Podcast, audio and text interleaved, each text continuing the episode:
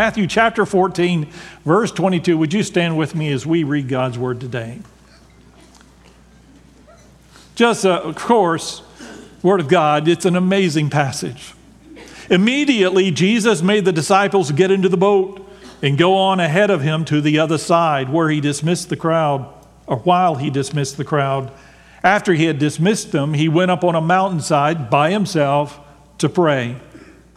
When evening came, he was there alone, but the boat was already a considerable distance from land, buffeted by the waves because the wind was against it. During the fourth watch of the night, Jesus went out to them, walking on the lake. When the disciples saw him walking on the lake, they were terrified. It's a ghost, they said, and cried out in fear. But Jesus immediately said to them, Take courage. It is I. Don't be afraid. Lord, if it's you, Peter replied, tell me to come to you on the water. Come, he said. Then Peter got down out of the boat, walked on the water, and came toward Jesus. But when he saw the wind, he was afraid and, beginning to sink, cried out, Lord, save me. Immediately, Jesus reached out his hand and caught him. Oh, you of little faith, he said, why did you doubt? And when they climbed into the boat, the wind died down. Then those who were in the boat worshiped him, saying, Truly, you are the Son of God. Pray with me. Father, we thank you for this powerful passage. I pray that you would help us today, through the eyes of faith, place ourselves in that boat with the disciples. Help us to see this miracle for what it is. In Jesus' name we pray. Amen. You can be seated. Today we continue with our series on the chosen. And our message is entitled Miracles in the Storm. Miracles in the Storm. What a great verse or verses. It's mentioned actually, this story is mentioned in three of the four Gospels. And Jesus had just completed a day of teaching the multitudes when they became hungry. And remember that he had the disciples feed them and he performed that, that miracle of the loaves and fishes. And so that amazing event has just happened. As soon as it's over, he tells the disciples to go ahead and get in the boat because evening had come, and then he went off to be uh, alone so that he could pray. Which means that Jesus was praying alone most of the night because it was the fourth watch of the night when he came walking out on the water, which means dawn was going to be there before long. So it's the last watch of the night. All night long, the disciples have been stuck in the middle of the lake in the middle of a great storm. By the way, it was not just a miracle. When you think about the miracle of Jesus walking on the water, it was actually four miracles, the gospel tells us. Number one, Jesus walked on water. That was a miracle. Amen? Number two, Peter walked on water. That's a miracle. Number three, Jesus calmed the storm as soon as he got in the boat and it died down. That's a miracle. And number four, John, the Gospel of John, actually tells us that as soon as Jesus had calmed the storm and got in the boat and calmed the storm, the, the boat was on the other side at the shore. And so, four miracles uh, on one night, not to mention the feeding of the, of the multitudes uh, the day before. What a difference a storm makes. Maybe that should have been the title this morning. What a difference a storm makes. Uh, believe it or not, I know a little bit, just a little bit, of how the disciples felt that night. The first professional ministry I was ever a part of is called Possum Kingdom Resort Ministries. And I've probably shared with you before that each week we, we conducted a worship service in four different campgrounds across the, the lake. So, me and my partners, our job was to perform a worship service at Possum Kingdom Resort excuse me, at Possum Kingdom State Park there uh, at Possum Kingdom. By the way, if you don't know of what Possum Kingdom Lake is, then you're, you're new in Texas. Uh, because uh, here in North Texas, one of the biggest lakes in the state, it um, has over 300 miles of coastline, so over 100 feet deep. Uh, it's a very deep lake. And uh, so we were going from our, our parking lot, and we always went over to Possum Kingdom State Park in a boat. You can't really get anywhere on Possum Kingdom Lake hardly without a boat. You really need a boat. I'm not a boat guy, but I learned to drive a boat, uh, and uh, we had an inboard eight cylinder engine in that boat. I called it the Millennium Falcon. It was the fastest hunk of junk on the lake. And, and, and I, I had that throttle going. Well, one day we took off for Possum Kingdom State Park, and right there in the middle of the lake, because it's a large lake, a lot of water in that lake, we got in the middle of a storm. It brewed up, and it white capped around us. And I, my boat started just doing this, and, and I was doing the best I could to steer the boat to keep it from capsizing. But I, and particularly the girls with me, were horrified that we were about to uh, turn over. We didn't, by the way. I don't know if it was my skill or just the mercy of God. I suspect the mercy of God. But I understand what it's like to be out in the middle of a body of water uh, it, it, it, during a storm. It's a unique kind of fear. Are you afraid? When you go to the doctor, when you watch the news, when you hear a noise in the night, when you think about the political mess in this world, the international unrest, the increasing evil in this world, are you afraid? So that's really the first thing I notice about storms. And you want to notice just a few things today. And the first is when there's a storm, you're going to have fear. Storms produce fear. Verse 26 says they were terrified. And actually, the disciples were terrified when they saw Jesus. And then it says in verse 30, Peter was terrified. He was afraid while he was walking on water which we'll get to in just a minute, an amazing thing in and of itself. You would think after the first step it'd be easy going. But no, while he's in the middle of the miracle, he becomes afraid and he loses his faith. It says he was afraid because he saw the wind and the waves and he gave in to his fear. Do You have to remember that these guys, many of them, were professional fishermen. Peter and the, uh, many of the others, they were fishermen. They grew up on this lake. They had been out fishing with their fathers probably when they were boys, when they were barely older than a toddler. They had been on this lake hundreds, not just hundreds, thousands of times. But no doubt Peter and the others had also known people or been related to people whose boats went down in a storm and they all drowned.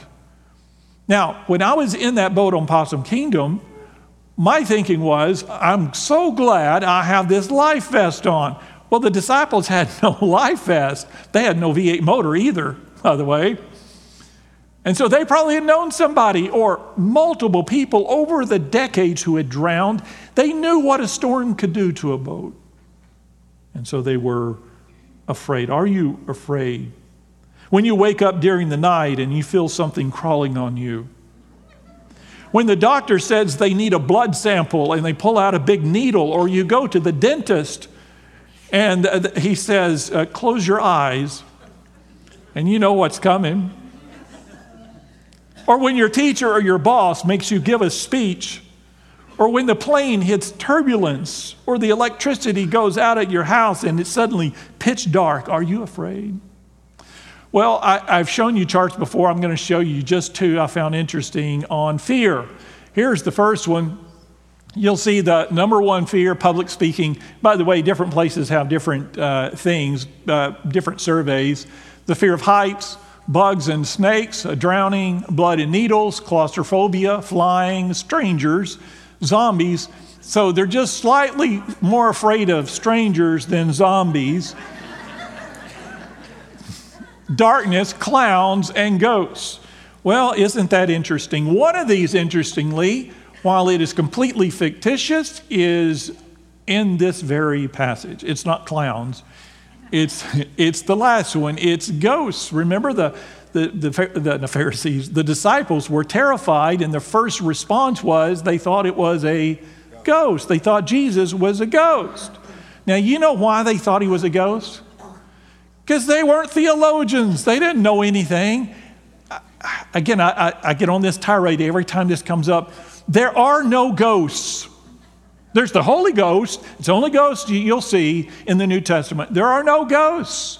The ideal of a ghost, by the way, a do- ghost is not a demon. That's another thing. And there are demons, but there are no ghosts. A ghost is a disembodied person. It's your spirit and my spirit. And the theory is Wherever we got it, I don't know. But the theory is that when we die, we go to a tunnel, we see a light, and we go to heaven or we go to judgment or whatever we go. But some of us don't make the trip. We slip through the cracks because God is kind of incompetent and He just doesn't know what's going on and He can't keep up with everybody. You see how terrible that doctrine is? Of course, God's not incompetent. And when you and I die, we don't get a pick. Well, do I go to the light? Nah, I think I'll go haunt this house over here. No, that's Hollywood. Don't listen to it. It's just silly. There are no ghosts, none, zero. And so, if you think you and I are spoiled, or not spoiled, or affected because of Hollywood, I don't know what movie the disciples have been watching, Amityville Horror, first century. I don't know. Maybe the Bethlehem Horror. I don't know what they were seeing, but they thought Jesus was a ghost. So they were terrified from that, so that's on the list. Okay, all right, enough of that rant. I like the second chart. This is the only other chart I'll show you. This is Democrats are more fearful than Republicans. You see that? For whatever reason, Democrats. so that got your applause. so Democrats are terrified of bugs and snakes. Uh, so, um, uh, and then, uh, you know, you see the rest of them. But what I find interesting is claustrophobia, the, the fear of enclosed spaces, is about the same. So we actually share something in common, both Democrats and Republicans. We're both claustrophobic. Okay, all right, go back. Are you afraid? A young man had, had been visiting a therapist because he had this unusual fear that there were monsters under his bed. Now, he had it as a kid and he thought he would grow out of it. His parents said he would grow out of it, but he never did. So, as he grew into manhood, moved out into his own place, he was convinced there were monsters under his bed. And the problem was he couldn't sleep. Ever been like that? Do you remember being like that as a kid? You just knew there was a monster in your closet or in your bed. And so you wake up and you, you know, get the flashlight and you start looking under there. And every, every scary movie, there's that you know, the kid or the person is afraid. They think they hear a noise under their bed and they slowly look, and turns out, you know, it is a monster. They pull them in under. And we see things like that, and it affects us. So he, he, he went to a therapist and said, I've got this problem. I'm terrified of monsters under my bed. And so the therapist met with him for weeks and weeks, and actually months went by. And every week after his counseling session, he would go home, and sure enough, he'd have another nightmare, or he'd have difficulty sleeping because he kept thinking there were monsters under his bed. And maybe you've heard this story. He decided to get a second opinion, so he went to a second therapist. And amazingly, he went back to the first therapist and admitted, I got a second opinion. I went to another ther- therapist, but I don't need it anymore. Uh, my fear is gone. And the therapist was amazed and he said, How did you, what did he say to you to get you over this fear in one counseling session? He said, Well, he just told me to cut the legs off my bed.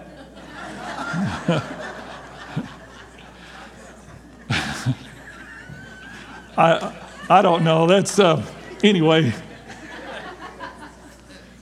But there's a way around every fear. And God doesn't want you to live in fear today.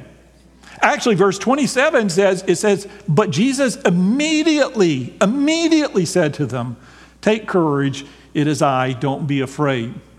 Now, he could have, had he been me, typical man, said, You bunch of babies, there's no ghosts.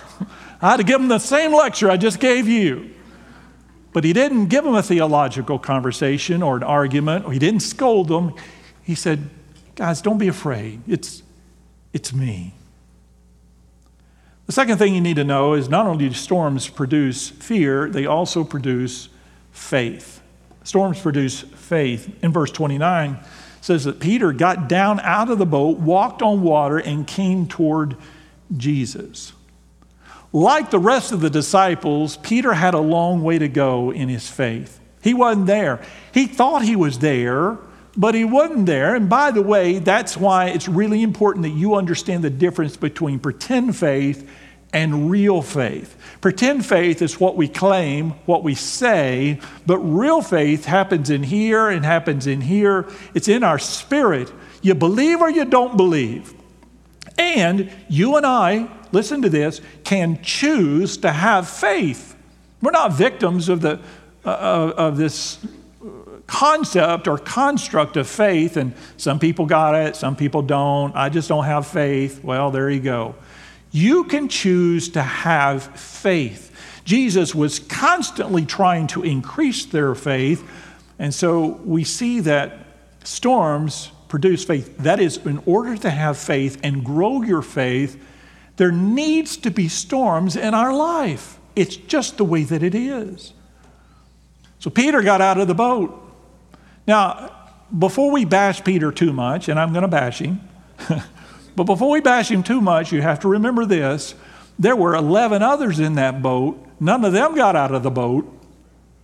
And Peter, in light of the frailty of his faith, because it didn't last too long, he took his eyes off of Jesus, started watching the waves and the wind and the storm, and he immediately, the Bible says, began to sink. But to this day, he's still, other than Jesus, the only person in history who knows what it's like to walk on water.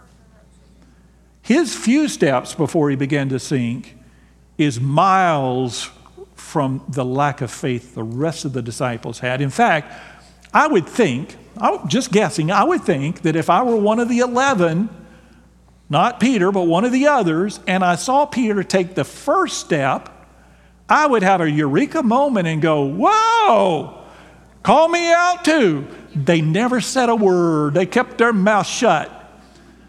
So, not even his miracle affected them enough to do something in their fear. Storms produce faith. Obviously, literally, it's important that we learn to depend upon Christ, to keep our eyes on Him in everything. Remember in the Chosen, series, Peter, I shared with you two weeks ago that Peter was really struggling in his faith with Christ. And he was having a crisis of faith, not only him, but his wife as well. We don't know anything about his wife, but he had a mother in law. I mentioned that last time, so we know that he was married. And by the way, though they are not in here, probably not only either most or all the disciples were likely married. Most of them probably had children. Now, John was young. He may not have been married yet, but most of the disciples had wives and children. We don't hear about them, but that was expected of a, of a, of a Jewish man. Uh, when you grew to adulthood, you were expected to marry. It was part of your responsibility to your community and to your country to get married and have a family. And so that's what they did. And in the, the chosen, they show that interaction between the disciples and their wives, and particularly in Peter and his wife. And last time it showed that she had miscarried. She got pregnant, she lost the baby. We don't know that that happened, but I can tell you this for certain. There were struggles with every disciple between himself and his wife. They went through struggles just like you and I in their marriage, in their life. There were storms that came up in their life, just like storms come up in your life and my life. And so they hypothesized that she had lost this baby and there was a struggle in that. And I told you when I preached on pride two weeks ago that Peter was a very proud man. And he couldn't understand why, if he was following Jesus so closely, so faithfully, why Jesus would allow bad things to happen in his life. And he felt that Jesus owed it to him to have an easy time of life. Just like you and I are tempted to think that God owes it to us if we go to church every Sunday and we tithe and we uh, support missions and we do the things that God calls us to do. We love one another, we forgive one another, and we're doing all of these things that God desires us to do as His people. We surrender ourselves in faith to Jesus Christ and we become one of His children that we think somehow, wink, wink, God has a special dispensation just for you and me. We're not going to have the troubles that other people have. But that's not anywhere in the Bible. There are storms in your life and my life. There are going to continue to be storms. That is a fact of life.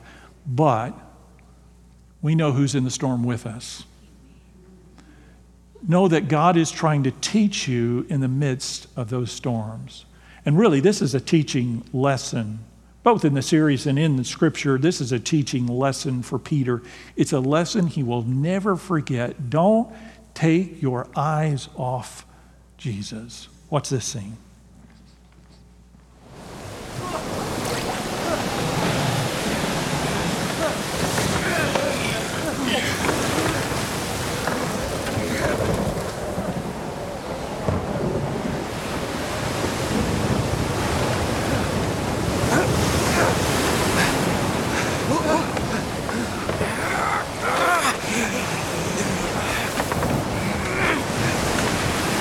Simon!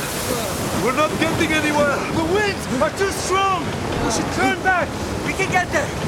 Just keep rowing! Simon! It's the fourth watch of the night and we've been stuck in the same place for hours! Help James! Are you alright? James, are you okay?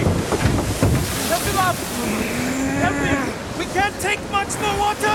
We'll founder! Better off wet and cold on land than drowned and dead out here.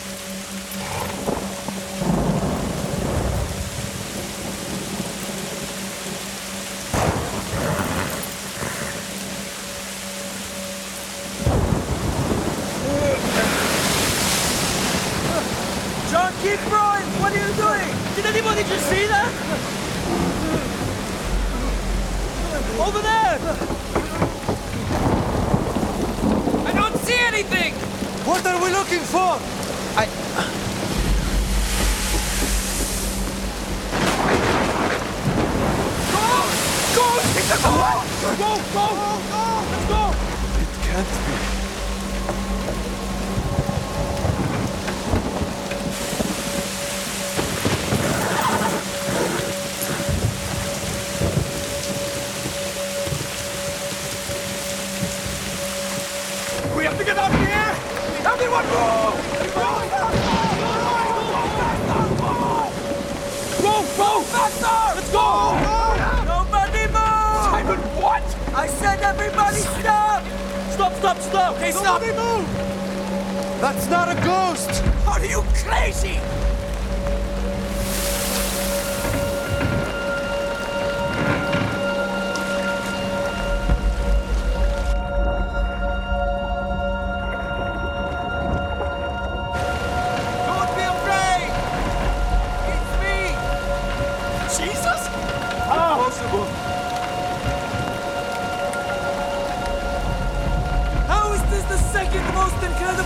Seen today?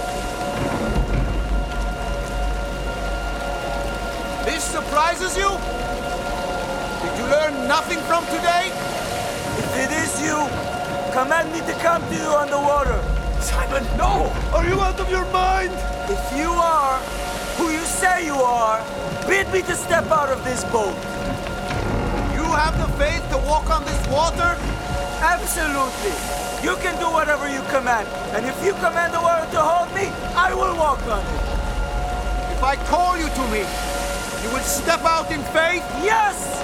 Then why are you upset? Why are you chasing after Gentiles when your own people have problems right here? When your own person has problems? I've been right here in front of you, believing in you, but you're breaking up fights in the Decapolis? Then come to me, you weary and heavy laden. I will give you rest.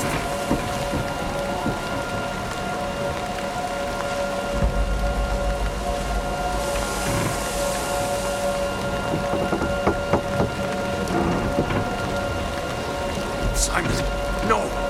Don't be foolish, Simon! Simon! Wait! Simon, Simon, where are you going? What are you doing, Simon? Stop! Simon! Simon! Simon! What are you doing? Simon!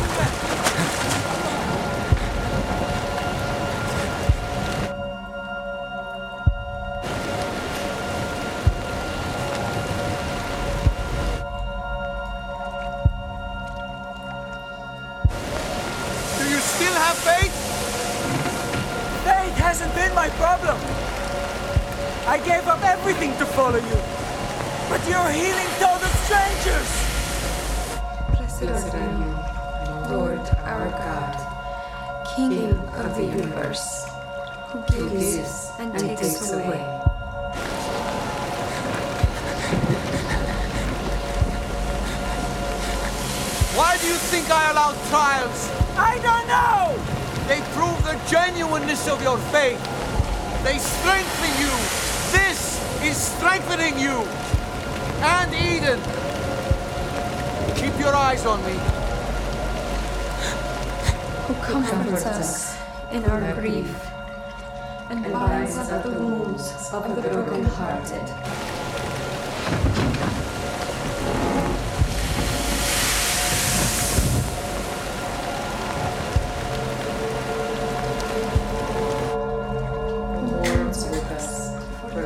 The life that could not be.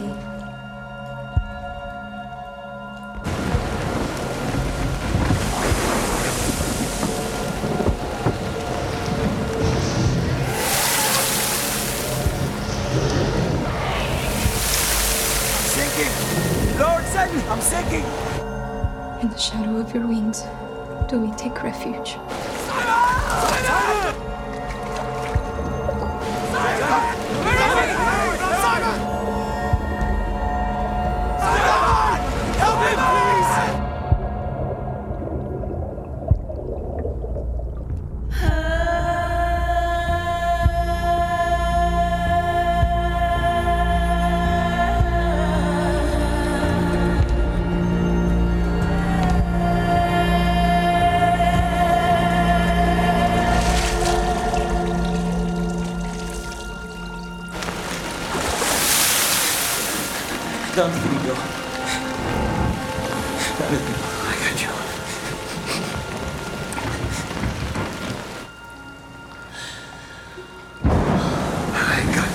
Go. I got you.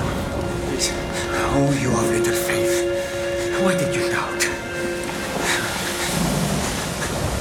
Don't let me go.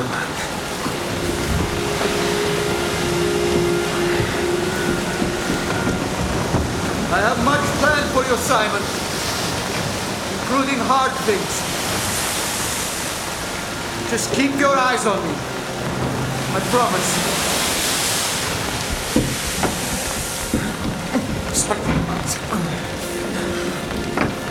Come on, help me. Help me. Please. Sit, sit. Please. Don't let me go, please. I'm sorry. Please. Don't let me go, please. I'm sorry. Please don't let me Peace! Be still!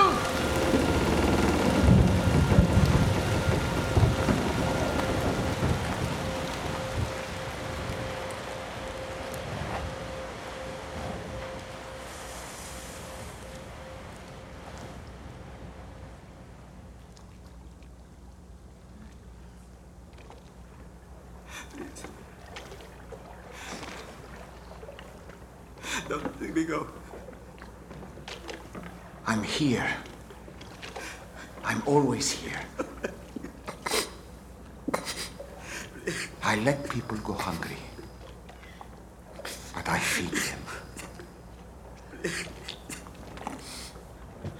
Please. Please don't let me go.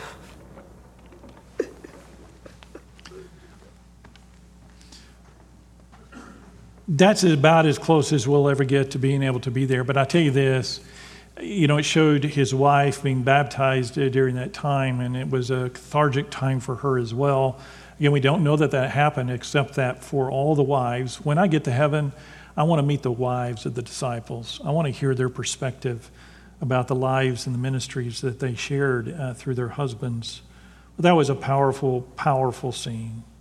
Hebrews chapter 12, verse 2 says this Let us fix our eyes on Jesus, the author and perfecter of our faith, who for the joy set before him endured the cross, scorning its shame, and sat down at the right hand of the throne of God.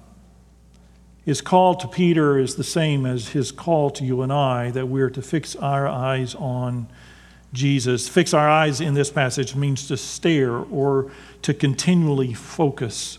And sometimes that's what Satan tries to do to get us to lose focus on the miracle that is all around us in God. So God allows the storms in your life and my life to produce faith. And then lastly, you have to notice this the very end of the passage. Storms produce confession.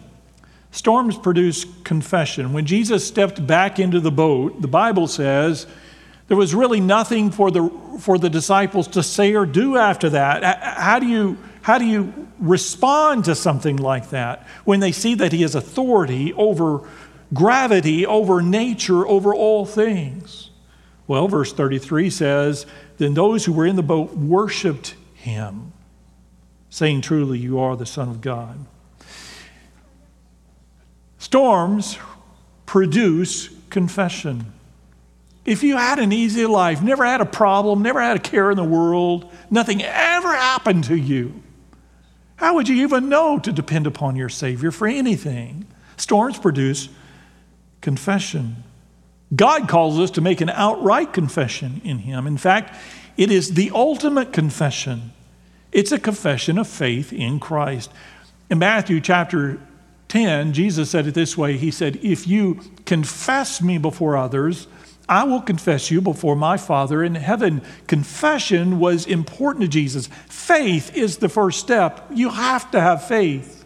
Faith that Jesus died for our sins, faith that he has power over death because in faith he rose again in three days. That's what we're about to celebrate next Sunday. This is Palm Sunday today. We remember when Christ came into Jerusalem with his disciples on that donkey, professing to the world, that he is the Christ. Now, I wasn't there. I don't have photos of that. I have no video of that moment. I would love to have been there. I believe in faith that Jesus did what he said he did and that he died for your sins and my sins and that God brought him back to life. Confession. Well, the disciples made their own confession that night. Jesus got back in the boat they worshiped him. Now, you only worship God. That's very clear to all these men who were Jewish men. They understood. The Lord alone is one that you worship. You worship no one and nothing else. And when they worshiped Jesus, they acknowledged the deity of Jesus, that he was God incarnate. They weren't just impressed as a Messiah, they realized he was God incarnate. So they worshiped him. I'll bet none of the disciples in that worship service said, I don't like the music, or he's preaching too long, or this boat isn't very comfortable, or we're all wet here. Can't we just go home? We'll worship tomorrow. No, they were worshiping by confessing Christ as their Savior and Lord, right then, right there where they were. Author Keith Miller tells of a 40 year old woman who was part of a sharing group that he led, and he wanted to share this story, and I want to, I want to read it to you. This was a 40 year old woman who shared this. She said, When I was a tiny little girl, my parents died, and I was put in an orphanage. I was not pretty at all, and no one seemed to want me. But I longed to be adopted and loved by a family as far back as I can remember. I thought about it day and night, but everything I did seemed to go wrong. I must have tried too hard to please the people who came to look me over, and what I did was, all I did was drive them away. She says, But then one day, the head of the orphanage told me that a family was coming to take me home with them. I was so excited that I jumped up and down and cried like a little baby. The matron reminded me that I was on trial and this might not be a permanent arrangement, but I just knew that somehow it would work out. So I went with the family and started to school. I was the happiest little girl you can imagine, and life began to open up for me just a little. But then one day, a few months later, I skipped home from school and ran into the front door of the big old house that we lived in. No one was home. But in the middle of the front hall was my battered suitcase with my little coat thrown across it. As I stood there, it suddenly dawned on me what it meant. I didn't belong there anymore. Miller reports that when the woman stopped speaking, there was hardly a dry eye in the group. But then she cleared her throat and said almost matter of factly, This happened to me seven times before I turned 13. But wait, don't feel too badly. She says, It was experiences like these that ultimately brought me to God. And there I found what I'd always longed for a place, a sense of belonging, a forever family in Jesus Christ. Roxanne led in a song this morning called Peace Be Still. I want to read these words to you if you've never heard the song. I don't want to be afraid. Every time I face the waves, I don't want to be afraid. I don't want to be afraid. I don't want to fear the storm just because I hear it roar. I don't want to fear the storm. I don't want to hear the, fear the storm. And then the chorus says this Peace be still. Say the word, and I will. Set my feet upon the sea till I'm dancing in the deep. Peace be still.